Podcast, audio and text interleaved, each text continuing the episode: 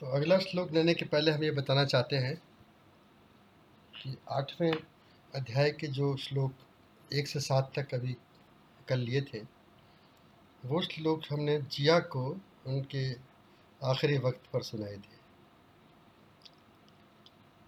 क्योंकि उनकी जब तबीयत बहुत ख़राब हो गई थी, तब लगभग पता लग ही गया था कि अब एंड आ गया आ रहा है।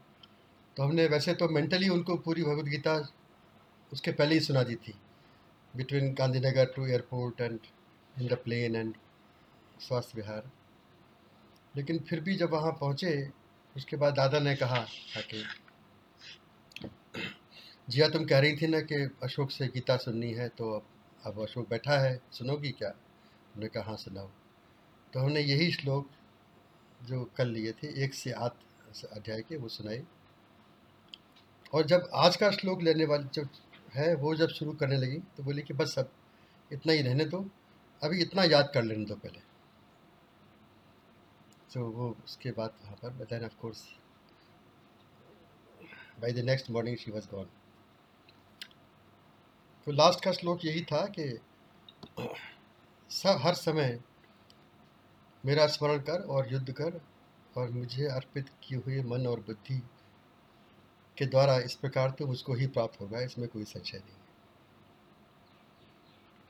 आज का श्लोक है अभ्यास योग युक्तेन चेतसा नान्यगामिना परमं पुरुषं दिव्यं याति पार्थानुचिन्तयन्।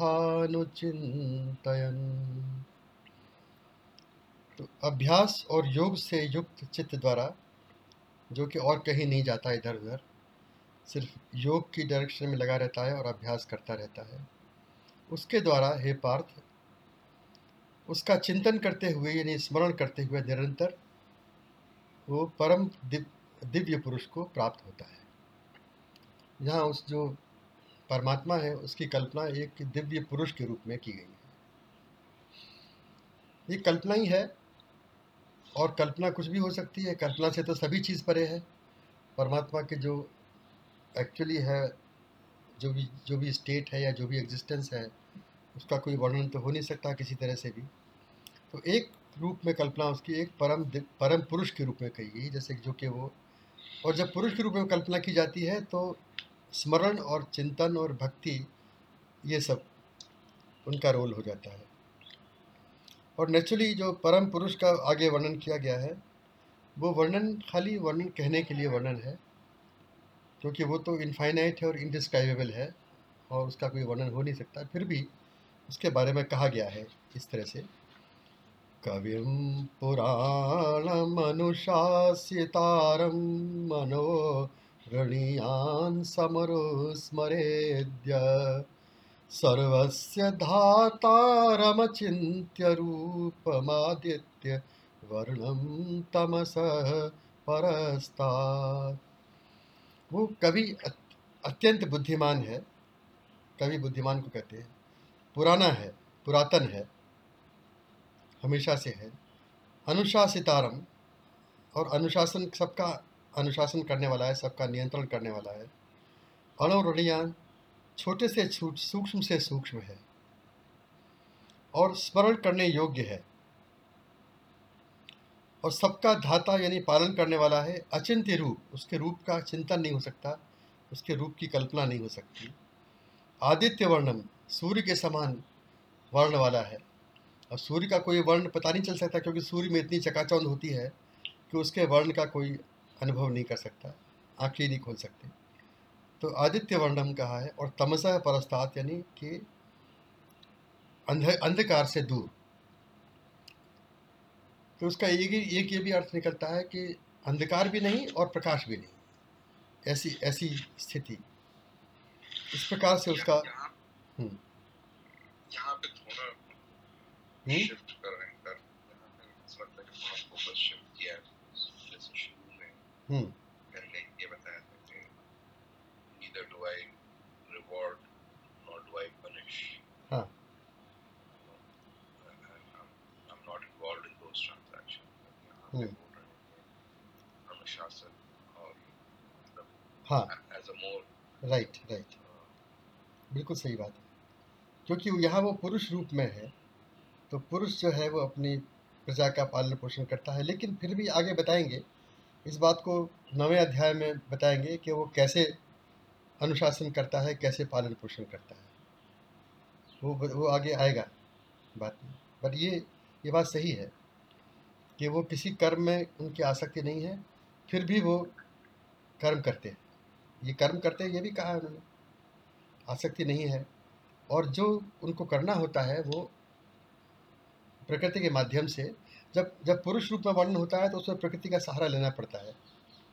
तो यहाँ पर ये बात सही है कि वो कुछ करते, सबका भरण पोषण भी करते हैं, सबका नियंत्रण भी करते हैं। और जबकि पहले कह चुका, कह चुके हैं कि मैं किसी भी कर्म मतलब किसी भी कर्म का या फल के, कर्म फल के सहयोग से मेरा वास्ता नहीं है। दैट इज़ ट्रू प्रयाण काले मनसा चलेन भक्त्या युक्तो योगबलेन चैव। भ्रुवोर्मध्ये प्राणमावेश्य, सम्यक् सतं परं पुरुषमुपैति दिव्यम प्रयाण काल में, यानी शरीर छोड़ने के समय में, असल मन से, शांत मन से भक्ति से युक्त होकर के और योग के बल से भी युक्त होकर के और अपने प्राणों को दोनों भावों के बीच में जो आज्ञा चक्र, जहाँ टीके का स्थान होता है, वहाँ पर लगा करके और इस प्रकार वो जो साधक है, अभ्यासी है, वो उस परम पुरुष को प्राप्त, उस परम दिव्य परम पुरुष को प्राप्त होता है। यदक्षरं वेदविदो वदन्ति विशन्ति यद्यतयो वीतरागा। यदिच्छन्तो ब्रह्मचर्यं चरन्ति, तत्ते पदम संग्रहेण प्रवक्ष्ये। अब उसी चीज़ को जो अक्षर है, जो अव्यक्त है, उस उस रूप में वर्णन करते हैं कि वो उस उस उस फॉर्मेट में कैसे जाना जाता है। तो जो वेद के जानने वाले विद्वान जिस अक्षर को, का वर्णन करते हैं और जिसमें कि आसक्ति का त्याग करके जिसमें वो प्रवेश कर जाते हैं, वो ज्ञानी लोग, और जिसको कि ब्रह्मचर्य का व्यवहार करने वाले जिसकी इच्छा करते हैं, उस पद की, उस पद को, उस डेस्टिनेशन को मैं अब संक्षेप में कहूँगा। सर्वद्वाराणि संयम्य मनोहृदि निरुध्य च मूर्ध्याधायात्मन प्राणमास्थितो योग धारणा सब द्वारों को नियमित करके, यानी सब इंद्रियों को नियमित करके, संयम करके, मन को हृदय के अंदर रोक करके और मूर्धन्याध्यात्मक और जो आत्मा अपने प्राण को सिर के सबसे ऊपरी भाग में स्थापित करके, जिसको कि सहस्रदल कमल वाला चक्र कहते हैं, और इस तरह की योग धारणा में होकर के, और फिर ओमित्येकाक्षरं ब्रह्म व्याहरन् मामनुस्मरन्। यः प्रयाति त्यजन् देहं स याति परमां गतिम। और ओम इस प्रकार एक अक्षर ब्रह्म, यानी एक अक्षर वाला, यहाँ पर अक्षर का मतलब लेटर से है। ओम एक ही अक्षर माना जाता है तो वो एक अक्षर वाला ब्रह्म, उसका जो मंत्र है, उसका उच्चारण करते हुए और मेरा स्मरण करते हुए जो देह को, शरीर को त्यागता है, वो परम गति को प्राप्त होता है। अनन्य चेता सततम, यो वाम स्मरति नित्यश तस्याहं सुलभ पार्थ नित्ययुक्त योगिना। और हे पार्थ, हे अर्जुन, इस प्रकार जो अनन्य चित्त, यानी चित्त कहीं और नहीं जा रहा हो अन अन्य जिसमें कि कोई अन्य जगह जाने की गुंजाइश ना हो, इस प्रकार के चित्त से जो मुझको नित्य स्मरण करता है, उसके लिए मैं बहुत सुलभ हूँ। बहुत आसानी से पार्थ हो जाता हूँ। क्योंकि वो हमेशा वो योगी नित्य युक्त रहता है। तो नित्य युक्त होकर के अनन्य चित्त से जो मेरा स्मरण करता है, यहाँ स्मरण का महत्व बताया गया है, स्मरण का बहुत अधिक महत्व है। उसके लिए मैं सुलभ हूँ, मैं आसानी से सहज ही में प्राप्त हो जाता हूँ। कहा गया है कि दर्शन जो है लोग ईश्वर के दर्शन के पीछे पड़े रहते हैं। पर दर्शन से उतना असर नहीं होता जितना स्मरण से होता है। बिना स्मरण का दर्शन बेकार है। जबकि बिना दर्शन के भी स्मरण से वही फ़ायदा होता है। और दर्शन तो वैसे भी एक हो नहीं सकता, जो दर्शन तो किसी रूप का ही हो सकता है।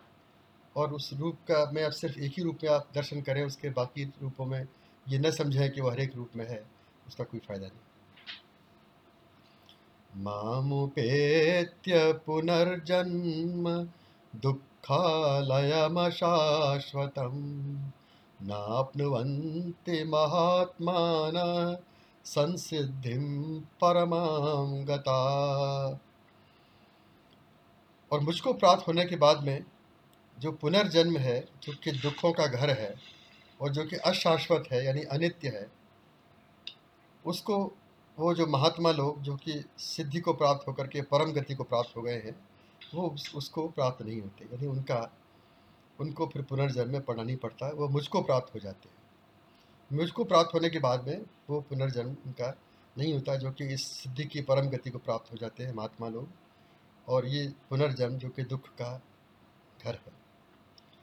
आ ब्रह्म भुवनालोका पुनरावर्तिनोऽर्जुन मामुपेत्य तु कौन्तेय, पुनर्जन्म न वेद्यते।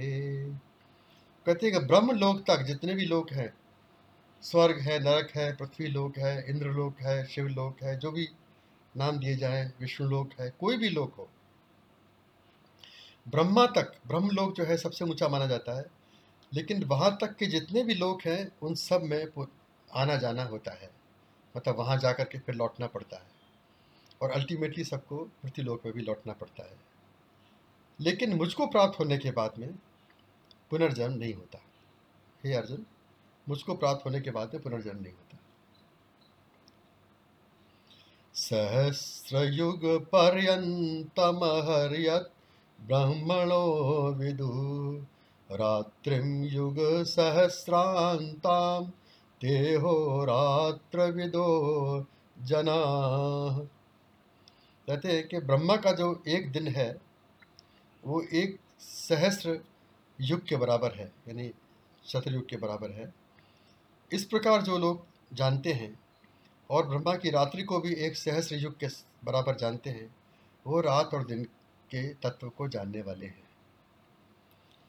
अब यहाँ पर असल में ये कल ये शास्त्रों में ये कहा गया है कि बार, जो बारह सौ मनुष्य लोग के जो वर्ष होते हैं, वो देवताओं के एक वर्ष होता है। सॉरी, मन मनुष्य का जो एक वर्ष होता है, वो देवताओं का, देव, देवताओं का के प्रमाण से एक दिन होता है।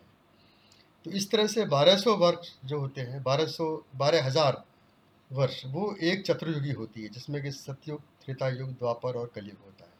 एक चतुर्युगी पूरा साइकिल होता है। वो बारह हज़ार देवताओं के वर्ष का होता है। और उस तरह, वो उस तरह का जो एक हज़ार इस तरह के साइकिल हो गए, एक हज़ार चतुर्युगी, उतना जो है ब्रह्मा का एक दिन होता है, जिसके के प्रारंभ में सारे भूत प्राणी प्रकट होते हैं ब्रह्मा से और बाद में वो विलीन हो जाते हैं। और फिर एक हज़ार चतुर्युगी के बराबर ही ब्रह्मा की रात्रि होती है। तो इसका मतलब श्लोक का सिर्फ़ ये है कि चाहे कितना भी बड़ा समय हो, वो बीत जाता है। और जो इस बात को ध्यान से जानता है कि हर एक, कितने भी बड़े काल का अंत होता है, वही वास्तव में काल के महत्व को जानने वाला है। काल और काल का भी एक, काल का भी एक मोह होता है, क्योंकि जो आज ये है, कल ये मिलेगा, अब कब तक रहेगा, अब कब मिलेगा ये सारे जो चीज़ें जो हैं, ये इनको काल मोह कहा जाता है। तो सबसे सबसे जो इम्पोर्टेंट वस्तु है काल के बारे में, समय के बारे में जानने की वो ये है कि वो बीत जाता है। वो अनंत नहीं है। हालाँकि वैसे समय को अनंत मानते हैं और हमारे पर्सपेक्टिव से अनंत है भी, लेकिन फिर भी कितना भी लंबा समय हो, वो बीत ज़रूर जाता है। ब्रह्मा का भी एक दिन बीत जाता है, एक रात बीत जाती है इस तरह से करके तीन सौ पैंसठ, तीन सौ साठ दिन रात में ब्रह्मा का एक वर्ष बीत जाता है। फिर इस तरह के सौ वर्षों की ब्रह्मा की आयु बताई गई और सौ वर्ष के बाद में ब्रह्मा का भी अंत हो जाता है। मतलब कहने का ये कि जितने भी मैनिफेस्टेशन हैं, उनका कभी न कभी अंत ज़रूर होता है। ये काल का प्रभाव है। अव्यक्ताव्यक्तय सर्वा प्रभवन्त्यः रागमे रात्र्यागमे प्रलीयन्ते तत्रैवाव्यक्त संजके तो ब्रह्मा के दिन के समय, जब दिन शुरू होता है ब्रह्मा का तो उस अव्यक्त से, यानी अव्यक्त, यानी जो ब्रह्मा को ही अव्यक्त बताया गया है, क्योंकि ब्रह्मा से जो चीज़ें बनती हैं, वो सब व्यक्त होती हैं। और that is the first manifestation Brahma is actually the border line of manifestation Brahma से जो चीज़ उत्पन्न होती है, वो सब व्यक्त होती है मैनिफेस्ट होती है। लेकिन ब्रह्मा को अव्यक्त कहा गया है तो उससे सारे व्यक्त, सारे मैनिफेस्टेशन उससे ब्रह्मा के दिन के समय बनते हैं क्रिएट होते हैं। और रात्रि के समय वो सब उसी में ब्रह्मा के अंदर ही विलीन हो जाते हैं। उसी अव्यक्त के अंदर, यानी रात में, और ये दिन रात में ये चक्र इस प्रकार चलता रहता है।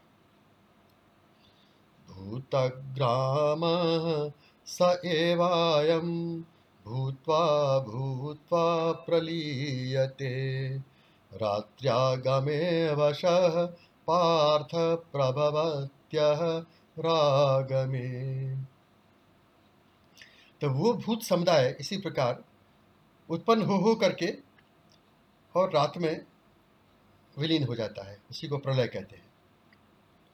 और फिर से वो दिन के प्रवेश काल में फिर से उत्पन्न होता है। ब्रह्मा के दिन के समय फिर से उत्पन्न होता है, रात में फिर विलीन हो जाता है। फिर रात भर ब्रह्मा की जो रात होती है, उसमें सृष्टि नहीं रहती और उसके बाद में फिर दिन में फिर प्रकट हो जाती है। और ये जो है, इसमें किसी का वश नहीं है, ये साइकिल इस प्रकार चलता ही रहता है। परस्तस्मात्तु भावोऽन्यो व्यक्तो व्यक्तात् सनातन। यस सर्वेषु भूतेषु नश्यत्सु न विनश्यति।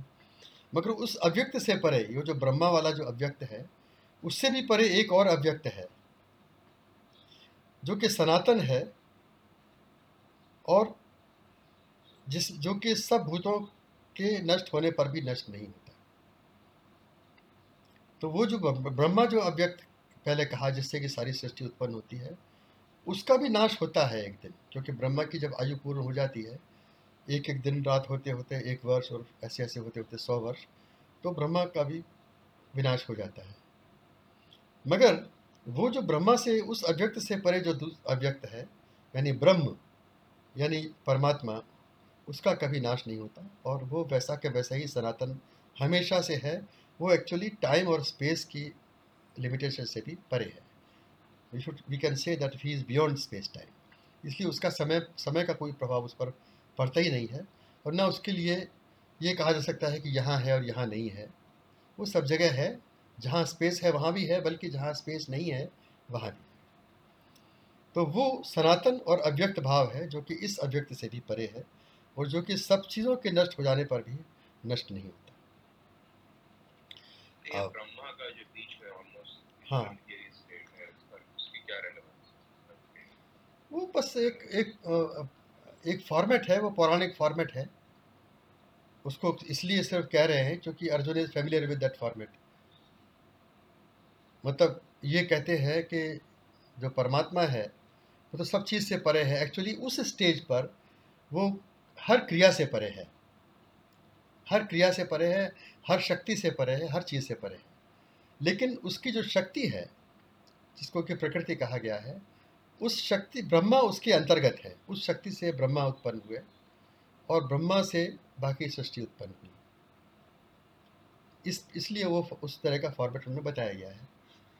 लेकिन कहने का मतलब उनका सिर्फ़ ये है कि उनके अलावा, परमात्मा के अलावा, या जो भगवान कृष्ण का जो अल्टीमेट फॉर्म है, उस, उनसे, उनके अलावा बाकी सब चीज़ें नष्ट होने वाली होती है और नष्ट होती है। ब्रह्मा भी होता है, नष्ट होता है।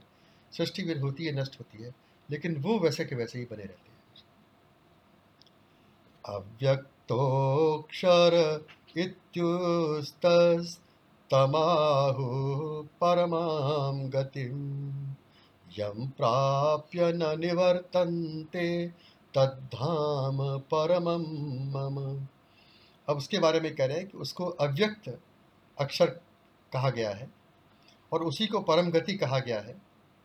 और जिसको प्राप्त करने के बाद फिर वापस नहीं लौटते, वो मेरा परम धाम है।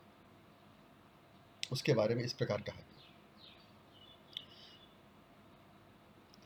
पुरुष स पर पार्थ, भक्त्या लभ्य त्वनन्यया यस्यांत स्थानि भूतानि येन सर्वमिदं ततम। अब उसी को पुरुष के फॉर्मेट में कह रहे हैं कि हे पार्थ, वही परम पुरुष है, जिसको कि भक्ति के द्वारा प्राप्त किया जा सकता है, अनन्य भक्ति के द्वारा प्राप्त किया जा सकता है, और जिसके अंतर जिस, जिसके के अंदर सारे भूत प्राणी स्थित हैं, और जो इन सब सब में व्याप्त है। वो वो, उसको पुरुष कहा गया है। यानी एक ऐसी चीज़ है जिसके लिए आप भक्ति रख सकते हैं, प्रेम रख सकते हैं। जो कि अक्षर, जो जो पहले वाला फॉर्मेट में उसमें तो इन सब चीज़ों की गुंजाइश ही नहीं है। क्योंकि वो तो पुरुष फॉर्म में है ही नहीं। अब आगे कहते हैं, अब आगे जो है बड़ी गूढ़ बात है, ये थोड़ी मिस्टिक बात है यत्र काले त्वनावृत्तिमावृत्तिं चैव योगिन। प्रयाता तं कालं वक्ष्यामि भरतर्षभ। हे भरतम श्रेष्ठ अब मैं उस काल के बारे में कहूँगा, जिसमें कि योगी वापस लौट आते हैं और वापस नहीं लौटते। हैं उन दोनों कालों को, दोनों कालों को मैं कहूँगा। अब यहाँ पर एक तो काल जहाँ पर के मार्ग कहना चाहिए, रास्ता कहना चाहिए, वहाँ पर काल कह रहे हैं। तो कहने का मतलब शायद यही है कि वो काल ही है, वो समय ही है जो सब सारे रास्ता चलाता है, सारी यात्राएँ करवाता है। और दो तरह के रास्ते हैं, यानी दो तरह के रूट्स हैं। एक में लोग जाकर के वापस आ जाते हैं और एक में जाकर के वापस नहीं आते, योगी लोग। वो दोनों ही योगी, दोनों को ही योगी कहा गया है। ऐसा नहीं है कि सिर्फ़ योगी जो है, वही है जो कि वापस नहीं आता है। दोनों को ही योगी कहा गया है।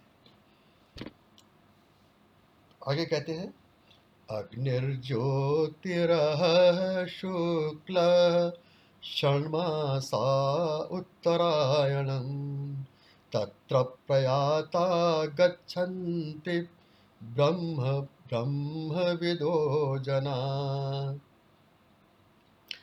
तो कहते हैं कि जो जो मार्ग जिस मार्ग में अब वो काल कहा है लेकिन मार्ग ही मतलब लग रहा है। जिसमें कि और काल भी है एक्चुअली क्योंकि जो उत्तरायण का समय होता है जो छः महीने जिसमें कि सूरज जो है उत्तर उत्तरायण रहता है। उसमें और शुक्ल पक्ष में और महीना जो है शुक्ल का हो, हो।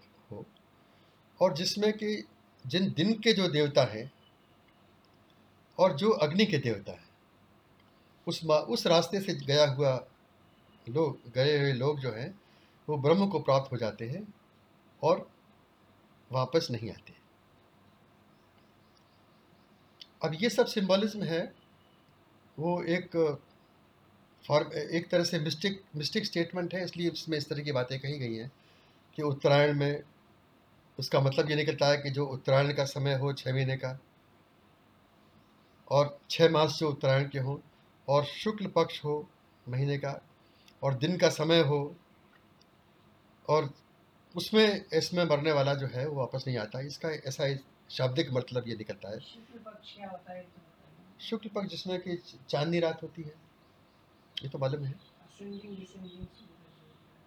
और वहाँ पर जाकर के तो इस तरह से बताया गया, लेकिन ऑब्वियसली ये मतलब हो ही नहीं सकता है।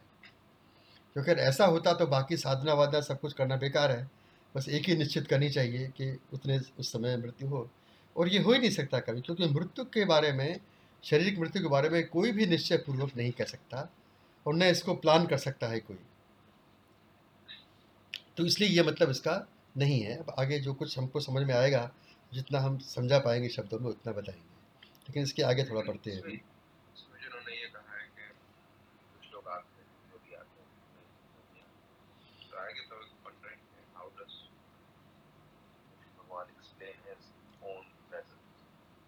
हाँ वही वही कह रहे हैं कि अभी अभी थोड़ा एक दो श्लोक के बाद में ये डिस्कस करते हैं।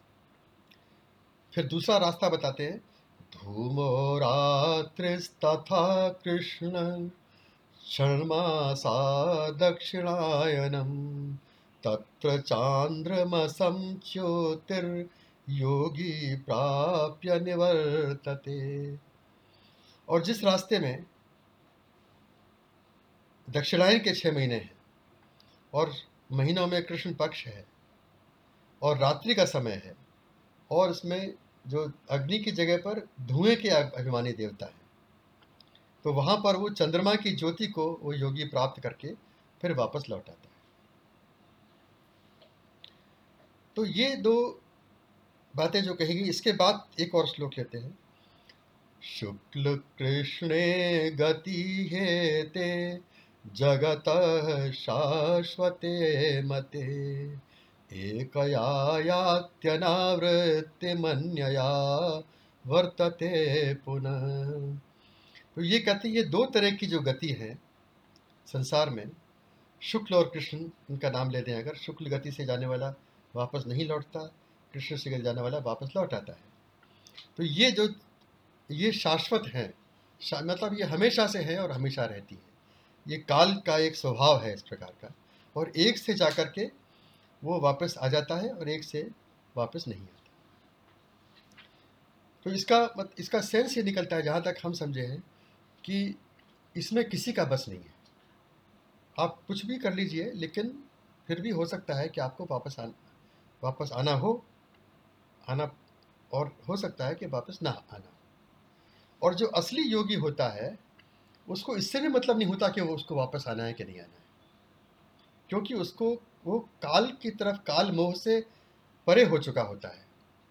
तो इसलिए उसकी, उसके योग, उसकी जो योग युक्त होने में इस बात से कोई फ़र्क नहीं पड़ता कि उसको फिर से आकर के जन्म लेना है कि नहीं लेना है। और इसी ही, ये बात इससे भी सिद्ध होती है कि भगवान कृष्ण स्वयं जन्म लेते हैं। तो वो क्यों वापस आते हैं जब वो हर एक से कहते हैं कि मुझको प्राप्त होने के बाद में वापस नहीं आना पड़ता तो वो कहे को वापस आते हैं? तो इसलिए इसमें जो असली जो काल मोह है, वो ये लास्ट स्टेज है। जब ये बात समझ में आ जाती है, तब उसको किसी चीज़ की फ़िक्र नहीं रहती। कि मैं वापस आऊँगा कि नहीं आऊँगा, कौन से रास्ते से जा रहा हूँ, नहीं जा रहा हूँ। क्योंकि तो ये सब चीज़ जो है वो काल अपने ढंग से निश्चित करता है और इसकी, इसमें भी आसक्ति रखने की आवश्यकता नहीं है।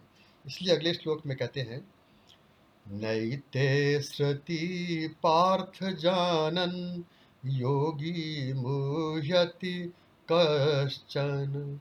तस्मात् सर्वेषु कालेषु योगयुक्तो भवार्जुन। तो ये दोनों मार्ग जो हैं, इनको तत्व से जानने के बाद में, हे अर्जुन, योगी मोहित नहीं होता। यानी इनके तत्व को जानने के बाद में, योगी मोहित नहीं होता। और उसको ये भी आसक्ति नहीं रहती कि मुझको मोक्ष प्राप्त करना है, मुझको ऐसी जगह जाना है जहाँ से वापस नहीं आते। ये भी मोह उसको नहीं रहता। ये उन दोनों मार्गों का जानना है। कि आप सब कुछ कर लीजिए, फिर भी हो सकता है कि आपको वापस आना हो या नहीं आना हो, इससे क्या फ़र्क पड़ता है? हम जहाँ हैं, जिस रूप में हैं, वहाँ उसी रूप में हम अपने परमात्मा के सानिध्य में हैं, उनके योग युक्त हैं। तो इसलिए कहा कि इसलिए, हे अर्जुन, सब काल में, हर समय योग युक्त रहो। ये सबसे हाईएस्ट पॉइंट है कि हर हर परिस्थिति में, हर काल में, चाहे कुछ भी हो जाए, चाहे वो अपेक्षा प्रमाण हो या नहीं हो तो कि मैंने सब कुछ बताया है, सब कुछ कहा है कि हाँ मुझको प्राप्त होने के बाद में पुनर्जन्म नहीं होता है। पर इसका मतलब सीधा ये नहीं है। उसके बाद ही पुनर्जन्म हो सकता है, लेकिन जो योग है वो वो इंटैक्ट रहना चाहिए। और इसके बारे में तो कह ही चुके हैं जो एक दफ़े जो चीज़ इसमें, इस भाग में जितनी मिल गई, वो फिर भूलती नहीं है। चाहे वापस आना पड़ो, चाहे कुछ भी करना तो ये स्थिति जो बताई है, इसमें थोड़ा सा समझाने में बहुत आसानी से समझा नहीं सकते इसको और शब्दों में रखना भी मुश्किल है इस बात को। जो चीज़ हम अनुभव करते हैं, वो शब्दों में नहीं रख पा रहे हैं। और ये भी नहीं कह सकते हम कि जो अनुभव कर रहे हैं, वो सही अनुभव कर रहे हैं कि नहीं कर रहे हैं। तो अब इस इस अध्याय का समापन करते हैं। वेदेशु यज्ञेषु तपस्तु चैव, दानेषु यत् पुण्यफलं प्रदिष्टम्। अत्येति तत्सर्वमिदं विदित्वा योगी परं स्थानमुपैत चाद्यम। कहते हैं कि वेदों में, यज्ञों में, तपों में और दानों में भी जो कुछ भी पुण्य फल बताया गया है, उन सबको वो योगी पार कर जाता है। उनसे पार चला जाता है, उनसे कोई मतलब उसका नहीं रहता। जो कि ये जान लेता है, जो मैंने अभी बताया। और तब वो परम स्थान पर, जो अनादि स्थान है, उस पर प्रतिष्ठित हो जाता है। चाहे वो व्यवहार में कहीं भी रहे, चाहे उसका जन्म, उसका वो शरीर ले करके जन्म ले ले, शरीर ले तो किसी का भी शरीर ले मनुष्य में कोई भी किसी तरह का भी आदमी बन जाए, किसी परिस्थिति में जन्म ले ले, गरीब, अमीर, जो भी है, विद्वान, अविद्वान, या किसी और योनि में जन्म ले ले, जानवरों की, उसको कुछ फ़र्क नहीं पड़ता है। क्योंकि तो इन सब चीज़ों से किसी भी प्रकार के परिणाम से वो परे हो चुका है। इसलिए वो हालाँकि काल की गति ऐसी होती है कि कभी बड़े से बड़े योगी को भी जन्म लेना पड़ता है, कभी जन्म नहीं लेना पड़ता। वो सब काल के ऊपर है, लेकिन जो काल से भी परे जा चुका है, काल के मोह को भी त्याग चुका है, काल से आसक्ति को त्याग चुका है और इस स्थान पर पहुँचा गया है जिसको कि अक्षर ब्रह्म कहा है तो उस वो, उसको इन सब चीज़ों से कोई मतलब नहीं रहता। कि मुझे वेद पढ़ करके क्या मिला, यज्ञ करके क्या मिला, तप करके क्या मिला, या दान करके क्या मिला, या वैसे भी उसको अपनी साधना से क्या मिला, ये बात उसके मन में रहती ही नहीं है। ओम तत्सदिति श्रीमद्भगवद्गीतासु ब्रह्म विद्यायाम योग शास्त्रे श्री कृष्णार्जुन संवादे अक्षर ब्रह्म योगो नामाष्टमोध्याय ओम तत्सत इस प्रकार श्रीमद् भगवद गीता के उपनिषद में ब्रह्म विद्या के योग शास्त्र में श्री कृष्ण अर्जुन के संवाद में अक्षर ब्रह्म योग नाम का आठवां अध्याय पूरा। अब इसके आगे जो अध्याय है, उसमें थोड़ी चढ़ाई है। चढ़ाई तो शुरू हो ही गई है इसमें, लेकिन उसमें डायरेक्ट कॉन्ट्रडिक्शंस मिलेंगे तुमको अब। Direct contradictions which are the result of trying to understand a lower dimension domain what is really belongs to higher dimension. Just as we draw, when we draw a picture of a three-dimensional object on two-dimensional paper, then many lines which actually do not intersect will be seen to be intersecting.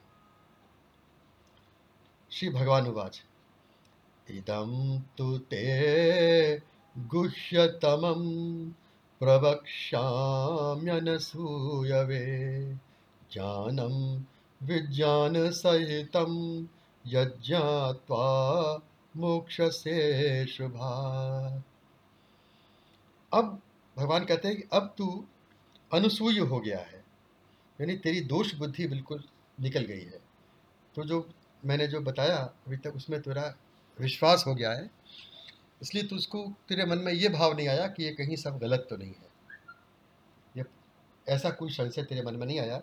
तो तू अब अनुसूय हो गया है। इसलिए अब मैं तुझको जो गुह्यतम जो सबसे सीक्रेट ऑफ़ सीक्रेट्स वो बतलाता हूँ। वो ज्ञान, विज्ञान के सहित, जिसको जान करके तू अशुभ से मोक्ष, तुझको मोक्ष मिल जाएगा। नहीं तो तेरी दृष्टि में कोई अशुभ नहीं रह जाएगा, कोई भी। कोई भी कोई भी चीज़ जो है, जिसको कहते हैं कि अशुभ है, ऐसी कोई चीज़ रह नहीं जाएगी। तो गुह्यतम का मतलब ये है कि ऐसी चीज़ जिसको कि हृदय में एकदम छुपा के रख लेना। कि कहीं अब यहाँ से खोने ना पाए। अपने हृदय में उसको बिल्कुल छुपा के रख ली जाती है जो चीज़, उसको गुहितम कहते हैं। और उसको हर किसी से कहना भी नहीं होता है। क्योंकि हर किसी से कहने में उसका इफ़ेक्ट डाइल्यूट हो जाता है और कभी जो है ऐसा करने से मोह भी हो जाता है क्योंकि हर किसी को विश्वास नहीं होता। और कभी कुछ उसके मतलब कोई अपनी अपनी बुद्धि से कुछ कहता है उसके बारे में तो उसमें कभी कभी संशय होने की गुंजाइश भी रहती है। तो गुह्यतम का, लेकिन गुह्यतम का मेन अर्थ तो यही है कि अपने हृदय में इसको सुरक्षित रख लेना। तो इस तरह का ये ज्ञान है। और इसके बारे में कहते हैं, राज विद्या राजगुह्यम पवित्रमिदमुत्तमम्।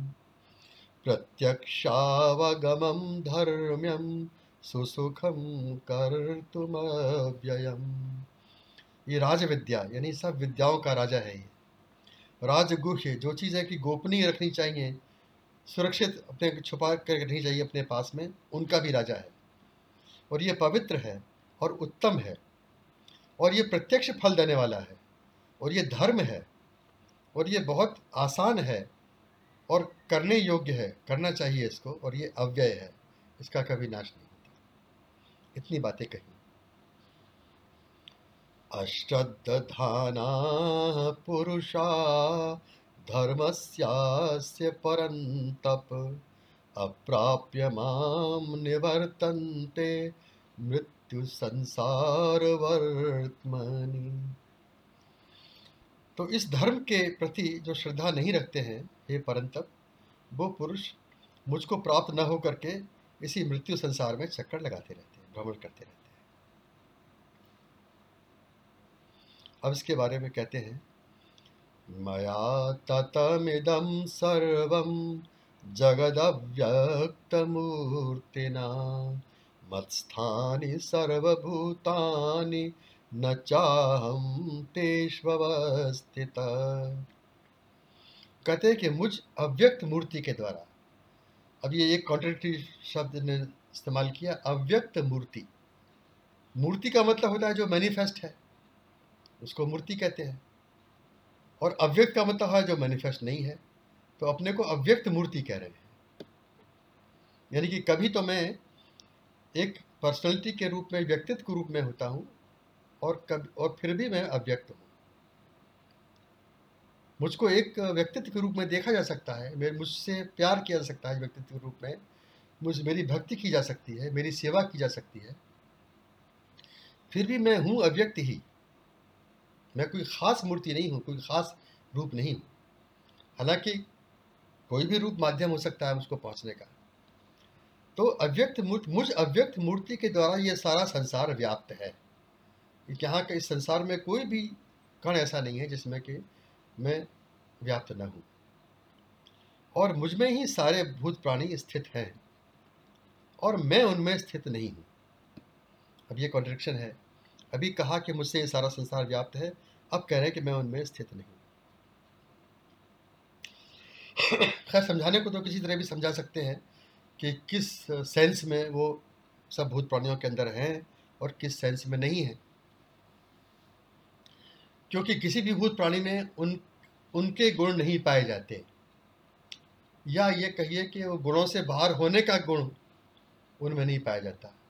इस सेंस में वो भूत प्राणियों में स्थित नहीं है। और उनके अलावा कोई भूत प्राणी में कोई तत्व ही नहीं है, इस सेंस में वो सब भूत प्राणियों के अंदर स्थित है भी। तो इस सेंस में वो सब में व्याप्त है भी। ये समझाने को ऐसा कह सकते हैं। लेकिन बहरहाल वो जो जिस तरह से कह रहे हैं, वो ये है। फिर आगे फ़ौरन डायरेक्ट कॉन्ट्रोडिक्शन आता है। न च मत्स्थानि भूतानि पश्य मे योगमैश्वरम्। भूतभ्रन्न च भूतस्थो ममात्मा भूत भावन अभी कहा कि सब भूत प्राणी मुझमें स्थित हैं, पहले श्लोक में कहा है। अब कहते हैं और वह मुझमें स्थित नहीं है। न च मत स्थानीय भूतानी, भूत जो भूत प्राणी हैं, मुझमें स्थित नहीं है। फिर कहते हैं, मेरा योग योग और ऐश्वर्य देख, यानी मेरी जो है, ये मैजिकल पावर देख, कि जो भूतों का भोरण पोषण करने वाला मेरा आत्मा है, वो जो कि भूतों की वृद्धि करने वाला है और भूतों का उत्पन्न करने वाला है, उनका भरण पोषण करने वाला जो मेरा आत्मा है वो उन भूतों में स्थित ही नहीं है। इस तरह से कहा। मतलब ये सारे मैं, ये सब जो है, सारे कॉन्ट्रडिक्शन जो हैं, इसीलिए आते हैं कि हमारी बुद्धि वहाँ तक पहुँच नहीं सकती। और जब बुद्धि की जो डोमेन है, वो जितने डायमेंशन की है, उससे हायर डायमेंशन की बात हो रही है। इसलिए कहते हैं कि मैं, मेरा आत्मा भूतों में स्थित नहीं है, फिर भी मैं भूतों का भरण पोषण करता हूँ, उनकी वृद्धि करता हूँ और उनको उत्पन्न भी करता हूँ। अब थोड़ा समझाते हुए, थोड़ा समझाते कि एक उपमा देते हैं। यथाकाश स्थितो नित्यम वायु सर्वत्र गो महान तथा सर्वाणि भूतानि मत्स्थानी त्युपधारय जिस प्रकार की जो वायु है जो सब जगह जाने वाली महान वायु है वो जिस प्रकार हमेशा ही आकाश में स्थित है उसी प्रकार सारे भूत प्राणी मुझमें स्थित हैं ऐसा तू समझ समझने के लिए ऐसा समझ। हालाँकि ये बात भी जो है बिल्कुल एग्जैक्टली तो उस, उसको ज़ाहिर नहीं करती जो कि वास्तविकता है लेकिन समझने के लिए तू इस समय ये समझ मत्स्थानी इति उपधारा है इस तरह तू मान ले यानी समझ ले। कि जिस तरह से कि जो सब जगह जाने वाली वायु है, महान वायु है, वो कहीं भी जाए, कहीं भी रहे, लेकिन हमेशा आकाश में स्थित रहती ही है। उसी प्रकार सारे भूत प्राणी कुछ भी करें, कहीं भी जाए, आए, नष्ट हों, पैदा हों, जो कुछ भी करें, लेकिन वो हमेशा मेरे मेरे अंदर ही स्थित है। सर्वभूतानि कौन्तेय प्रकृतिं यान्ति मामिकां कल्पक्षये पुनस्तानि कल्पादौ विसृजाम्यहम्। और हे कौनते सारे भूत प्राणी जो हैं, वो कल्प के पूरा होने पर, यानी कल्प, यानी ब्रह्मा का दिन, उसको एक कल्प कहते हैं। तो वो पूरा होने पर वो सब मेरी प्रकृति को प्राप्त होते हैं, यानी मेरी मेरी प्रकृति में लीन हो जाते हैं। अब उस प्रकृति को ब्रह्मा भी कहा गया था, अब यहाँ सिर्फ़ प्रकृति ही कह रहे हैं। वैसे प्रकृति से ब्रह्मा उत्पन्न हुए हैं, लेकिन ब्रह्मा भी अव्यक्त हैं और प्रकृति भी अव्यक्त है। बाद में उसके प्रकृति के इम्बैलेंस होने पर और चीज़ें उत्पन्न होती हैं ब्रह्मा के थ्रू।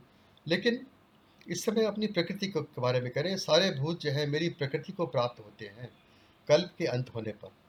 और कल्प के आदि में, कल्प के शुरू में, यानी ब्रह्मा के दिन की शुरुआत में, मैं फिर से उनको, उनका सृजन करता हूँ, फिर से उनका निर्माण करता हूँ। प्रकृतिं स्वामवष्टभ्य विसृजामि पुनः पुनः। भूतग्राममिमं कृत्स्नमवशं प्रकृतेर्वशात्। और मैं मैं अपनी प्रति को, प्रकृति के द्वारा, प्रकृति के माध्यम से इनका पुनः पुनः सृजन करता हूँ, इनका निर्माण करता हूँ। यानी पहले कहा कि मैं इनको बनाता हूँ, अब समझा रहे हैं कि मैं सीधा नहीं बनाता हूँ, लेकिन मेरी प्रकृति बनाती है। यह समझ लो कि मैं ही बनाता हूँ अपने प्रकृति के माध्यम से। प्रकृति वो साधन है जिससे कि मैं बनाता हूँ। इस सारे भूत समुदाय को, और ये ये सारा का सारा भूत समुदाय जो है प्रकृति के वश में है, प्रकृति के अंतर्गत है, और इसका प्रकृति पर कोई ज़ोर नहीं है। यानी कि प्रकृति इस, मेरी प्रकृति जो है इसको बार बार बनाती है और लीन कर देती है। न च तानि कर्माणि निबध्नन्ति धनञ्जय उदासीनवदासीनमसक्तं तेषु कर्मसु। और हे धनंजय, हे अर्जुन, वो कर्म जो हैं, मुझको नहीं बांधते हैं। वो कर्म मैं करता हूँ, चाहे समझ लो कि प्रकृति करती है, कुछ भी समझ लो। लेकिन ये पक्की बात है कि मुझको वे कर्म नहीं बांधते मेरा, मैं उन कर्मों से लिप्त नहीं होता हूँ। और मैं एक, उन कर्मों में उदासीन के समान और अनासक्ति के समान स्थित रहता।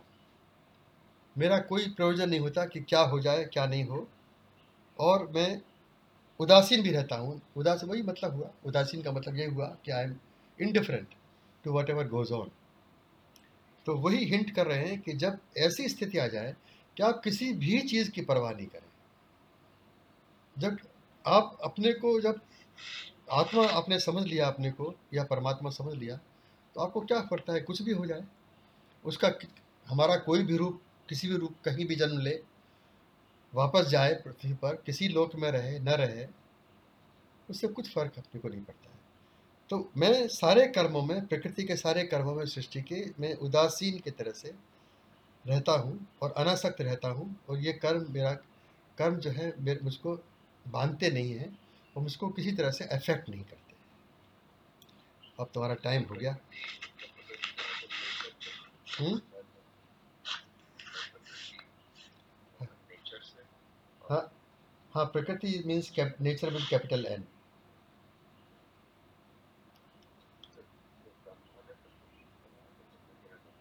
Brahma वही उसी प्रकृति से ब्रह्म मतलब यहाँ पर उन्होंने प्रकृति को दोनों को मिला करके कह दिया है। प्रकृति से ब्रह्मा बने हैं। और वैसे शास्त्रों में तो और तमाम तरह की चीज़ें बताई हैं। इससे ये महत तत्व बना, फिर अहंकार बना, फिर तीन तरह के अहंकार बने, फिर उससे ये बना, वो बना। पर वो सब चीज़ें रिलेवेंट नहीं रिलेवेंट यही है कि वो प्रकृति, वो ब्रह्मा भी प्रकृति के अंतर्गत ही है। तो जब वो कहते हैं कि प्रकृति ये काम कर रही है तो वो ब्रह्मा के थ्रू कर रही है, उससे कुछ फ़र्क नहीं पड़ता। Brahma is not an important entity in the whole process.